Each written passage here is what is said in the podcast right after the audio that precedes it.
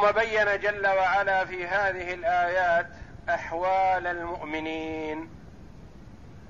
فقال جل وعلا إن الذين آمنوا وهاجروا وجاهدوا بأموالهم وأنفسهم في سبيل الله هؤلاء صنف.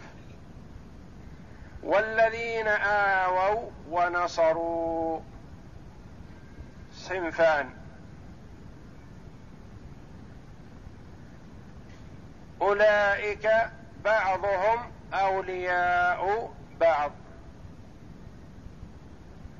صنف ثالث والذين آمنوا ولم يهاجروا ما لكم من ولايتهم من شيء حتى يهاجروا. وإن استنصروكم في الدين فعليكم النصر إلا على قوم بينكم وبينهم ميثاق.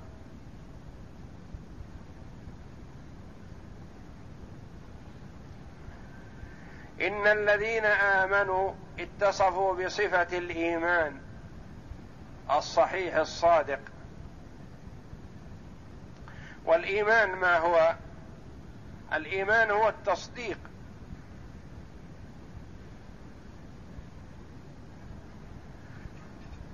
الإيمان هو التصديق. وإذا ذكر معه العمل الصالح فيراد بالإيمان عمل القلب والعمل الصالح عمل الجوارح اللسان والأركان القول والفعل. وإذا لم يذكر العمل الصالح مع الإيمان فيراد به الجميع. إذا لم يذكر مع الإيمان العمل الصالح فيراد بالإيمان عمل القلب وعمل اللسان وعمل الجوارح.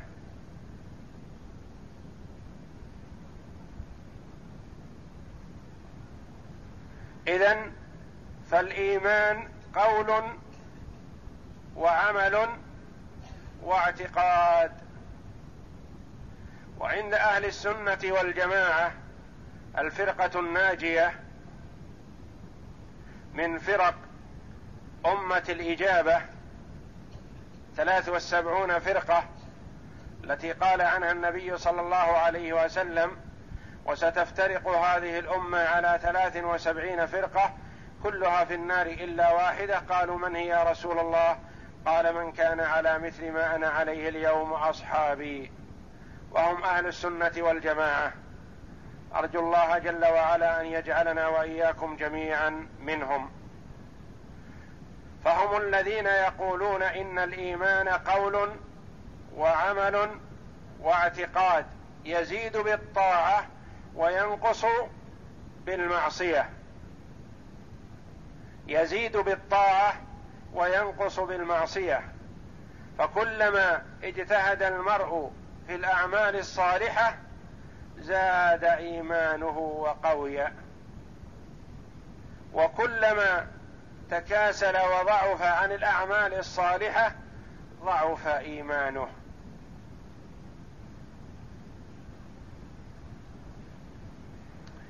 إن الذين آمنوا اتصفوا بصفة الإيمان. ويشمل أركان الإيمان والإسلام والإحسان. إن الذين آمنوا وهاجروا الهجرة هي الانتقال من بلد الشرك والكفر إلى بلد الإسلام. وهي باقية إلى قيام الساعة. فكل من لم يستطع إظهار دينه في بلده بسبب الكفار وغلبتهم وجب عليه أن يهاجر إذا استطاع إلى ذلك سبيلا.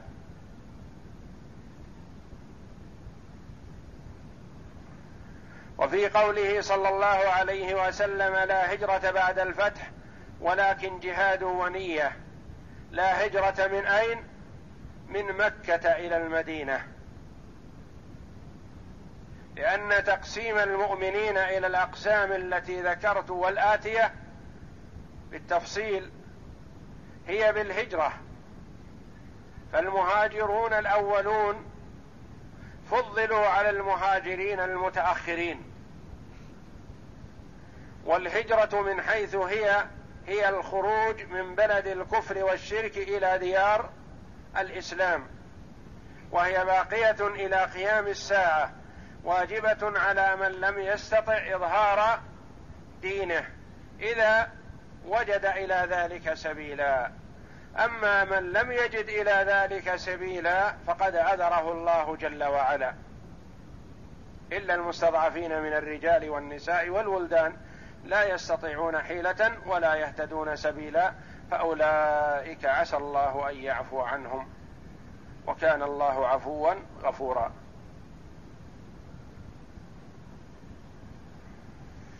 وهاجروا المراد بهؤلاء خرجوا من مكة لما كانت دار كفر ودار شرك. خرجوا من مكة إلى المدينة. والهجرة في زمن النبي صلى الله عليه وسلم كانت هجرتان. الهجرة الأولى إلى الحبشة. أمر النبي صلى الله عليه وسلم بعض من أسلم وتسلط عليه الكفار ولم يكن عند النبي صلى الله عليه وسلم من القوة والمنعة ما يمنع الكفار عنهم. أمرهم بأن يهاجروا إلى الحبشة. فهاجر بعض الصحابة إلى الحبشة ثم رجعوا وهاجروا إلى المدينة مع النبي صلى الله عليه وسلم وقبله وبعده. وجاهدوا الجهاد بمعنى المغالبة. جاهد بمعنى غالب. جاهد نفسه وجاهد الشيطان وجاهد الهوى وجاهد الكفار. والجهاد يكون بالمال ويكون بالنفس. يكون بالمال ويكون بالنفس. والمال نفعه أكثر لأنه يتقوى به من لا يستطيع من لا يقدر على المال. لأن المرء إذا قدر بنفسه ولم يقدر بماله ولم يؤت مالا يجاهد به ما استطاع. فلذا قدمه الله جل وعلا في الآية بقوله بأموالهم وأنفسهم. لأن المال لأن من جاهد بنفسه لا بد وأن يجاهد بماله. ومن جاهد بماله نفع نفسه ونفع غيره. فنفعه يتعدى.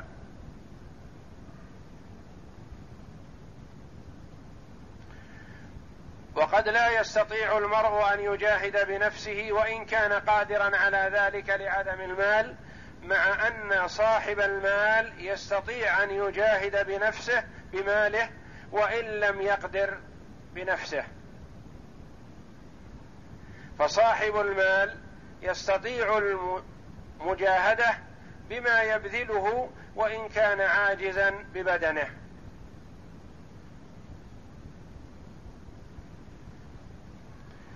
وجاهدوا بأموالهم وأنفسهم في سبيل الله. المراد في سبيل الله يأتي ويراد به جميع طرق الخير جميع الأعمال التي يحبها الله جل وعلا.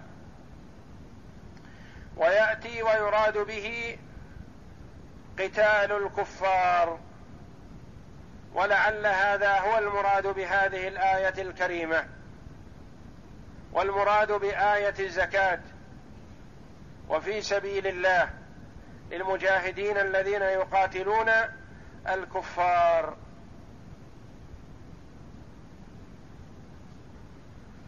وجاهدوا بأموالهم وأنفسهم في سبيل الله. هذه صفة من؟ صفة المهاجرين الأولين من الصحابة رضوان الله عليهم. الذين هاجروا من حين أن أذن النبي صلى الله عليه وسلم بالهجرة إلى المدينة إلى صلح الحديبية وهذا هو المشهور.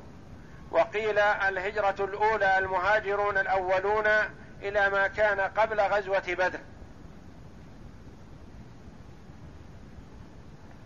والمشهور على أن الهجرة الأولى والمهاجرون الأولون هم من هاجر قبل صلح الحديبية.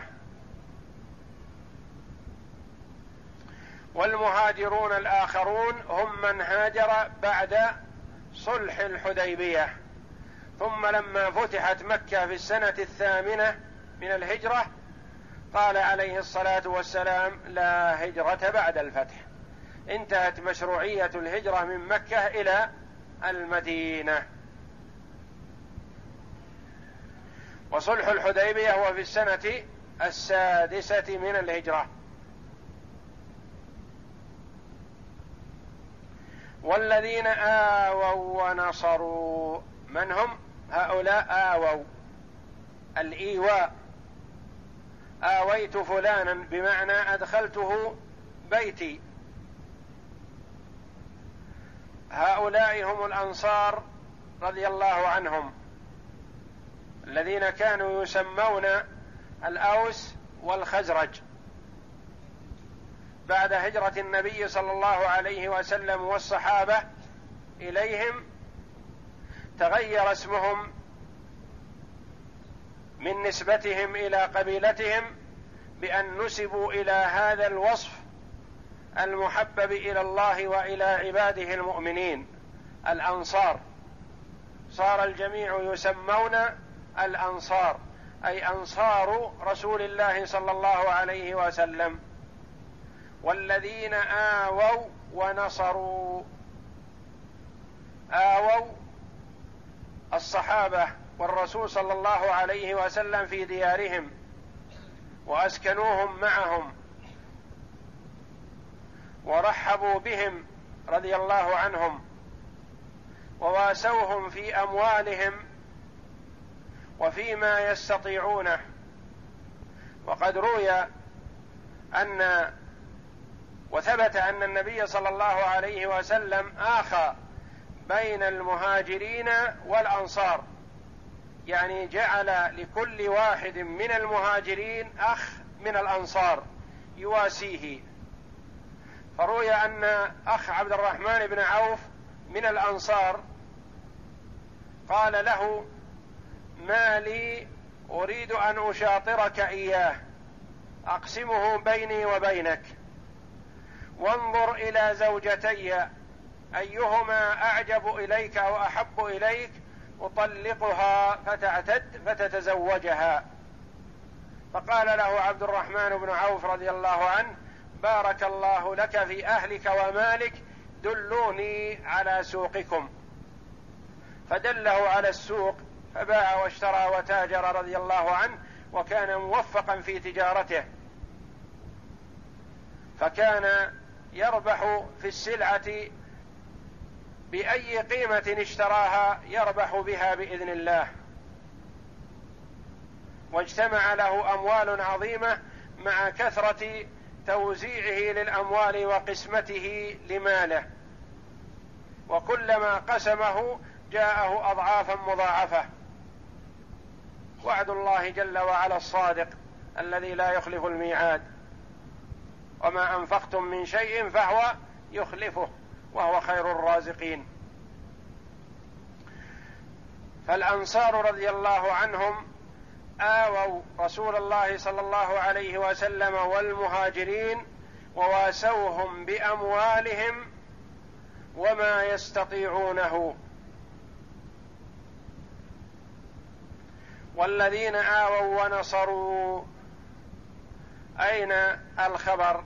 إن الذين آمنوا وهاجروا وجاهدوا بأموالهم وأنفسهم في سبيل الله والذين آووا ونصروا. أولئك مبتدأ وبعضهم بدل أو مبتدأ ثاني. أولياء بعض خبر للمبتدأ أو خبر للمبتدأ الثاني. والمبتدا الثاني وخبره خبر المبتدا الأول الذي هو أولئك والجملة كلها خبر إن إن الذين آمنوا مع صفتهم والذين آووا ونصروا أولئك مبتدأ كلام مستأنف. بعضهم أولياء بعض هذا خبره. والجملة من قوله أولئك بعضهم أولياء بعض خبر إن إن الذين آمنوا والذين آووا ونصروا أولئك بعضهم أولياء بعض.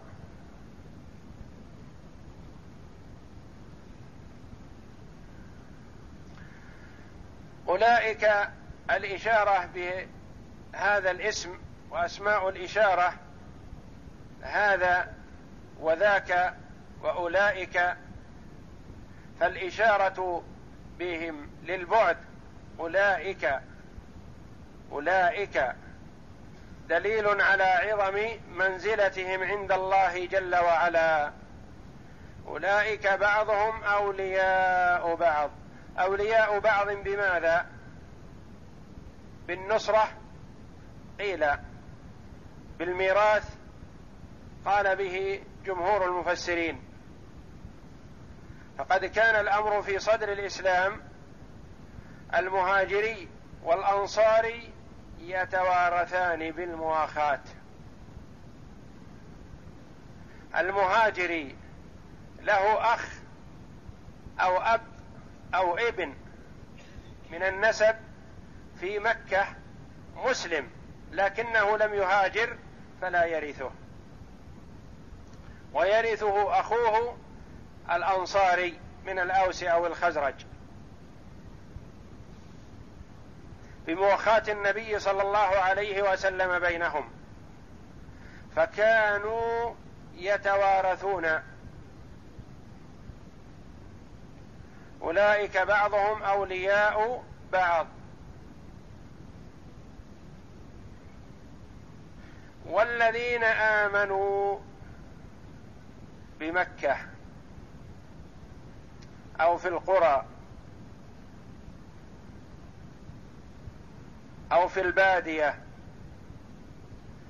ولم يهاجروا إلى المدينة ما لكم من ولايتهم من شيء حتى يهاجروا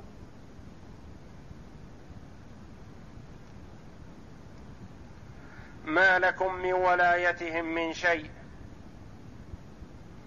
ما المراد بهذه الولاية؟ الميراث على قول كثير من المفسرين رحمهم الله.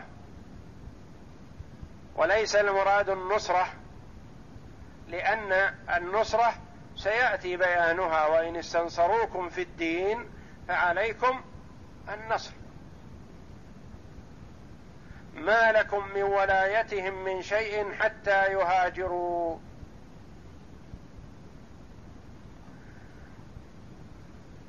والولاية تقرأ بفتح الواو ولاية وبكسرها ولاية.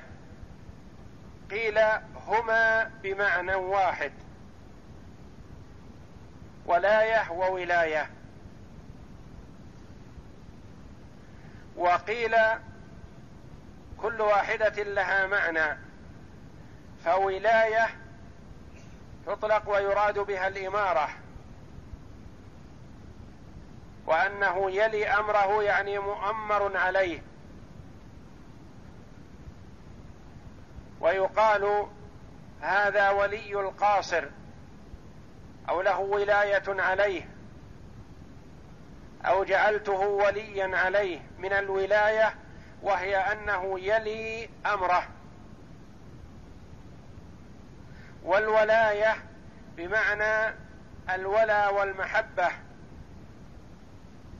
والمودة.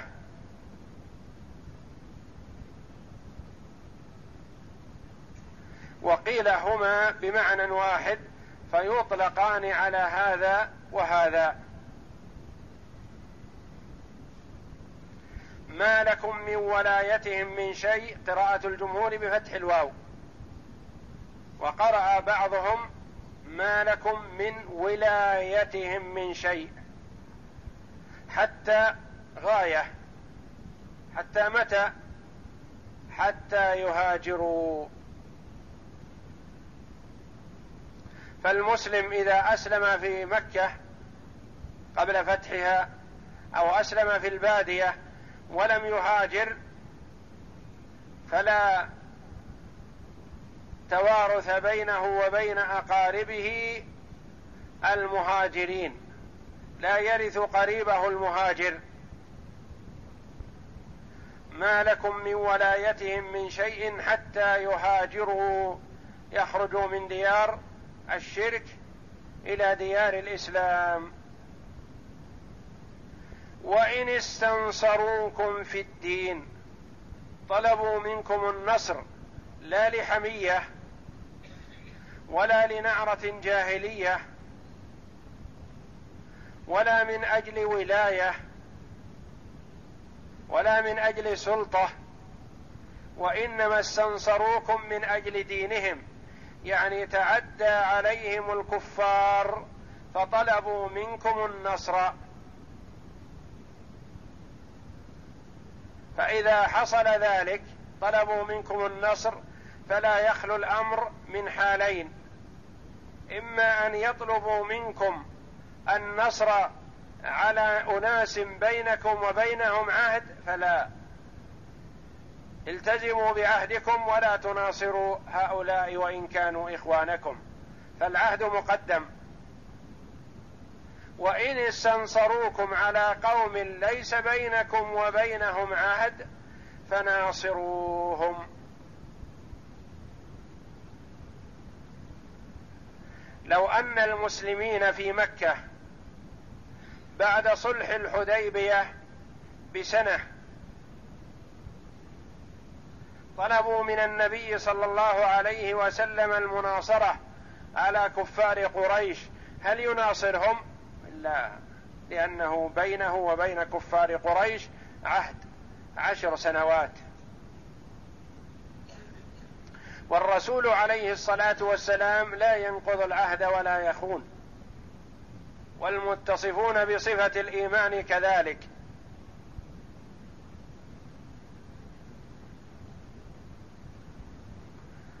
لكن لو طلب المسلمون في البادية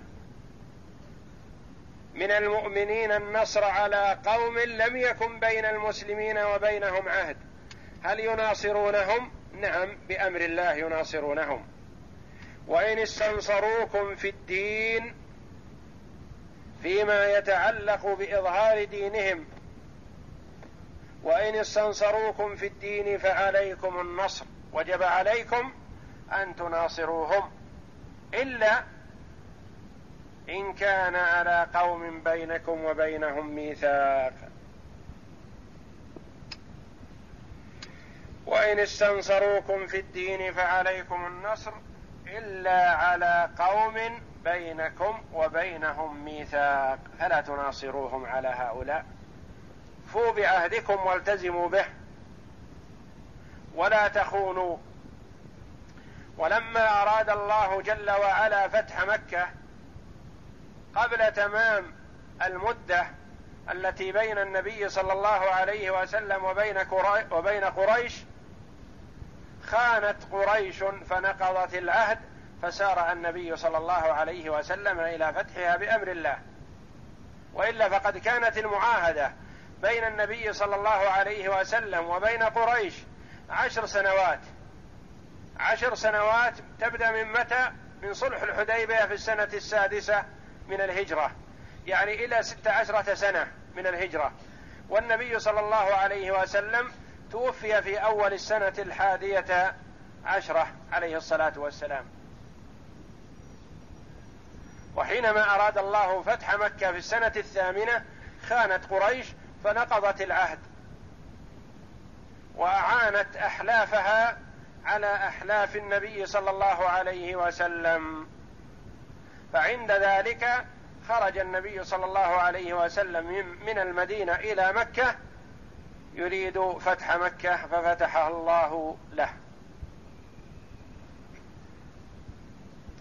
فعليكم النصر يعني يجب عليكم أن تناصروا إخوانكم المسلمين إلا إن كان بينكم وبين أعدائهم عهد فلا تخونوا عهدكم. إلا على قوم مطلع جل وعلا على أعمالكم. لا تخفى عليه خافية. يعلم المؤمنين الكمل ويعلم المهاجرين ويعلم الأنصار ويعلم الصادق في إيمانه ويعلم الدخيل في هؤلاء وهؤلاء. لا تخفى عليه خافية. والله بما تعملون بصير. فالامور في الدنيا تجرى على الظاهر لأن الحكام فيها لا يعلمون إلا الظاهر. وأما في الآخرة فهي على الحقيقة لأن الله جل وعلا يعلم خائنة الأعين وما تخفي الصدور. والله بما تعملون بصير. مناسبة جيدة في ختم هذه الآية الكريمة في صفة هؤلاء وصفة هؤلاء وأن الأمور ليست على الظاهر وإنما هي على ما في علم الله جل وعلا الذي لا تخفى عليه خافية. أعوذ بالله من الشيطان الرجيم.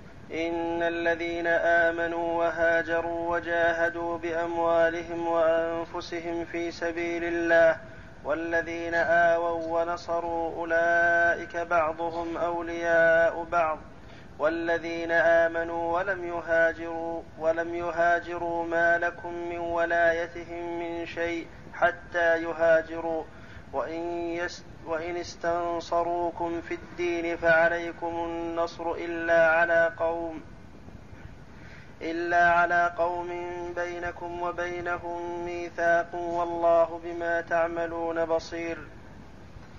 قال العماد بن كثير رحمه الله ذكر تعالى أصناف المؤمنين وقسمهم إلى مهاجرين خرجوا من ديارهم وأموالهم وجاءوا لنصر الله ورسوله وإقامة دينه وبذلوا أموالهم وأنفسهم في ذلك وإلى أنصار وهم المسلمون من أهل المدينة إذ ذاك آووا إخوانهم المهاجرين في منازلهم وواسوهم في أموالهم ونصروا الله ورسوله بالقتال معهم فهؤلاء بعضهم أولياء بعض أي كل منهم أحق بالآخر من كل أحد ولهذا آخى رسول الله صلى الله عليه وسلم بين المهاجرين والأنصار كل اثنين أخ أخوان فكانوا يتوارثون بذلك إرثا مقدما على القرابة حتى نسخ الله تعالى ذلك بالمواريث.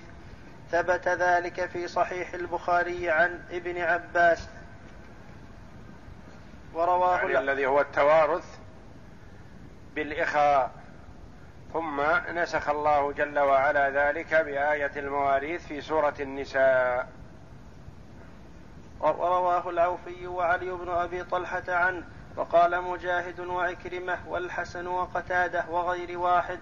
قال الإمام أحمد حدثنا وكيع عن شريك عن عاصم عن أبي وائل عن جرير هو ابن عبد الله البجلي البجلي, البجلي رضي الله عنه.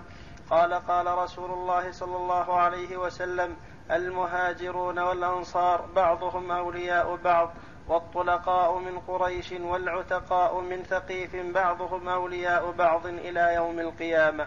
الطلقاء من قريش هم الذين أسلموا يوم فتح مكة. حينما قام النبي صلى الله عليه وسلم على باب الكعبة وخاطبهم وقد اجتمعوا في المسجد الحرام بين يديه فقال ما تظنون أني فاعل بكم؟ يعني لما قدموه من الأعمال السيئة ضد الرسول صلى الله عليه وسلم. قالوا أخ كريم وابن أخ كريم. يعني أنت كريم ومن كرام فلا يحصل منك الأمر الذي يسوء الآخرين. فقال عليه الصلاة والسلام اذهبوا فأنتم الطلقاء يعني مسلمة الفتح. تفرد به أحمد وقال الحافظ أبو يعلى حدثنا سفيان حدثنا عكرمة يعني ابن إبراهيم يعني ابن يعني ابن إبراهيم الأزدي. حدثنا عاصم عن شقيق عن ابن مسعود قال سمعت رسول الله صلى الله عليه وسلم يقول المهاجرون والأنصار والطلقاء من قريش والعتقاء من ثقيف بعضهم أولياء بعض في الدنيا والآخرة. هكذا رواه رواه في مسند عبد الله بن مسعود. وقد أثنى الله ورسوله على المهاجرين والأنصار في غير ما آية في كتابه فقال والسابقون الأولون من المهاجرين والأنصار والذين اتبعوهم بإحسان رضي الله عنهم ورضوا عنه وأعد لهم جنات تجري تجري تحتها الأنهار الآية وقال لقد تاب الله لقد تاب الله على النبي والمهاجرين والأنصار الذين اتبعوه في ساعة العسرة الآية وقال تعالى للفقراء المهاجرين الذين أخرجوا من ديارهم وأموالهم يبتغون فضلا من الله ورضوانا وينصرون الله ورسوله أولئك هم الصادقون والذين تبوأوا الدار والإيمان من قبلهم يحبون من هاجر إليهم ولا يجدون في صدورهم حاجة مما أوتوا ويؤثرون على أنفسهم ولو كان بهم خصاصة. الآية فهذه الآيات تدل على كرامة المهاجرين والأنصار عند الله جل وعلا. فقد أثنى الله جل وعليه جل وعلا عليهم في هذا الثناء العظيم وامتدحهم هذا المدح العظيم الذي هم يستحقونه رضوان الله عليهم.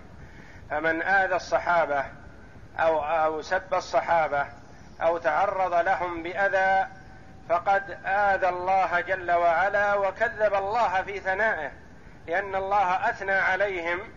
فلا يليق بالمرء أن يسب ما أثنى الله جل من أثنى الله جل وعلا عليه. فمن سب الصحابة أو آذاهم فقد آذى الله وقد كذب الله جل وعلا في ثنائه على هؤلاء الأخيار. فواجب على المسلم الذي يريد نجاة نفسه محبة الله ومحبة رسوله ومحبة المهاجرين والأنصار والثناء عليهم والترضي عنهم ومدحهم وغض الطرف عما جرى بينهم. لأن الصحابة قد جرى بينهم ما جرى ولكنه باجتهاد منهم رضي الله عنهم. فلا يجوز للمسلم أن يخوض فيما جرى بين الصحابة بالتنقيص أو باللوم أو نحو ذلك وإنما ينبغي أن يقول المرء كما قال بعض السلف أولئك الخيار طهر الله سيوفنا من دمائهم فنطهر ألسنتنا يعني مما جرى بينهم. وإلا فواجب علينا الثناء عليهم ومدحهم والترضي عنهم. وأما ما جرى بينهم رضي الله عنهم من خلاف فيجب علينا أن لا نخوض فيه. وأحسن ما قيل في قوله ولا يجدون في صدورهم حاجة مما أوتوا أي لا يحسدونهم على فضل ما أعطاهم الله على هجرتهم فإن ظاهر فإن ظاهر الآيات تقديم المهاجرين على الأنصار وهذا أمر مجمع عليه بين العلماء. لا يعني أيهم أفضل المهاجرون أم الأنصار؟ نقول بلا شك المهاجرون أفضل هذا على سبيل العموم. ويجوز أن يوجد من الأنصار من هو أفضل من بعض المهاجرين. فإذا قيل مثلا أيهم أفضل المهاجرون أم الأنصار نجزم ونعتقد بأن المهاجرين أفضل من الأنصار على سبيل العموم و, و نترضى عن الجميع. فنقول رضي الله عنهم أجمعين لكن المهاجرين أفضل. وهذا على سبيل العموم يعني على سبيل التفضيل بين الطائفتين. ويجوز أن يوجد بعض الأنصار أفضل من بعض المهاجرين. وهذا أمر مجمع عليه بين العلماء لا يختلفون في ذلك. ولهذا قال الإمام أبو بكر أحمد بن عب بن عمرو بن عبد الخالق البزار في مسنده حدثنا محمد بن معمر حدثنا مسلم بن إبراهيم حدثنا حماد بن سلمة عن علي بن زيد عن سعيد بن المسيب عن حذيفة قال خيرني رسول الله صلى الله عليه وسلم بين الهجرة والنصرة فاخترت الهجرة ثم قال لا نعرفه إلا من هذا الوجه. وقوله تعالى والذين آمنوا ولم يهاجروا ما لكم من ولايتهم قرأ حمزة ولايتهم بالكسر والباقون بالفتح وهما واحد كالدلالة والدلالة من شيء حتى يهاجروا. هذا هو الصنف الثالث من المؤمنين وهم الذين آمنوا ولم يهاجروا بل أقاموا في بواديهم فهؤلاء ليس لهم في المغانم نصيب. ولا في خمس ولا في خمسها إلا ما حضروا فيه القتال كما قال أحمد حدثنا وكيع حدثنا سفيان عن عن عن علقمة بن مرثد عن سليمان بن بريدة عن أبيه عن يزيد بن الخصيب الأسلمي رضي الله عنه قال كان رسول الله صلى الله عليه وسلم إذا بعث اميرا على سرية أو جيش أوصاه في خاصة نفسه بتقوى الله وبمن معه من من المسلمين خيرا. وقال اغزوا بسم الله في سبيل الله قاتلوا من كفر بالله. إذا لقيت عدوك من المشركين فادعهم إلى إحدى ثلاث خصال أو خلال. فأيتهن ما أجابوك إليها فاقبل منهم وكف عنهم. ادعهم إلى الإسلام فإن أجابوك فاقبل منهم وكف عنهم. ثم ادعهم إلى التحول من دار من دارهم إلى دار المهاجرين. وأعلمهم إن فعلوا ذلك أن لهم ما للمهاجرين وأن عليهم ما على المهاجرين. فإن أبوا واختاروا دارهم فأعلمهم أنهم يكونون كأعراب المسلمين. يجري عليهم حكم الله يجرى عليهم يجري عليهم حكم الله الذي يجري على المؤمنين ولا يكون لهم في الفيء والغنيمة نصيب إلا أن يجاهدوا مع المسلمين. فإن فإنهم أبوا فادعهم إلى إعطاء الجزية. فإن أجابوا فاقبل منهم وكف عنهم. فإن أبوا فاستعن بالله وقاتلهم. انفرد به مسلم. وصلى الله عليه وسلم يوصي القائد أولا في نفسه. أن يتقي الله جل وعلا وأن يبتعد عما يسخط الله. لأنه إذا صلح القائد بإذن الله صلحت الرعية ثم يوصيه برعيته خيرا مع أنه عليه الصلاة والسلام يختار القادة الفضلاء الأخيار ومع ذلك يوصيهم يوصيهم بمن معهم بأن يرفقوا بهم وأن يقبلوا من المحسن ويتجاوزوا عن المسيء. ولا يشدد في العقوبة ثم يوصيه ماذا يعمل نحو الكفار بأن يدعوهم إلى ثلاث خلال أو ثلاث خصال أيتهن أجابوه إليها كف عنهم. الأولى أن يدعوهم إلى الإسلام فإن أجابوا إلى الإسلام وأسلموا خيرهم. إن رغبوا في الهجرة فبها ونعمت وإن لم يرغبوا في ذلك وبقوا في ديارهم فهم يعتبرون كأعراب المسلمين يجري عليهم حكم الله وليس لهم في الغنيمة شيء إلا ما حضروا منها. هذه خصلة. فإن لم يجيبوا للإسلام فيدعوهم إلى أن يدفعوا الجزية. فإن دفعوا الجزية قبل منهم وكف عنهم. فإن أبوا الإسلام وأبوا الجزية فالخصلة الثالثة ما هي؟ أن يستعين بالله ويقاتلهم. انفرد به مسلم وعنده زيادات أخر وقوله وإن استنصروكم في الدين فعليكم النصر الآية يقول تعالى وإن استنصركم هؤلاء الأعراب الذين لم يهاجروا في قتال دين في الذين لم يهاجروا في قتال ديني على عدو لهم فانصروهم فإنه واجب عليكم نصرهم لأنهم يعني إذا طلبوا منكم النصرة في قتال ديني لا قتال عصبي أو قبلي أو نعرة جاهلية لا هؤلاء لا تناصرونهم. وإنما ناصروهم متى؟ إذا قاتلوا لإعلاء كلمة الله. فإنه واجب عليكم نصرهم لأنهم إخوانكم في الدين. إلا إلا أن يستنصروكم على قوم من الكفار بينكم وبينهم ميثاق أي مهادنة إلى مدة فلا تخفروا ذمتكم ولا ولا تنقضوا أيمانكم مع الذين عاهدتم. وهذا مروي عن ابن عباس رضي الله عنه. والله أعلم. وصلى الله وسلم وبارك على عبده ورسول نبينا محمد وعلى آله وصحبه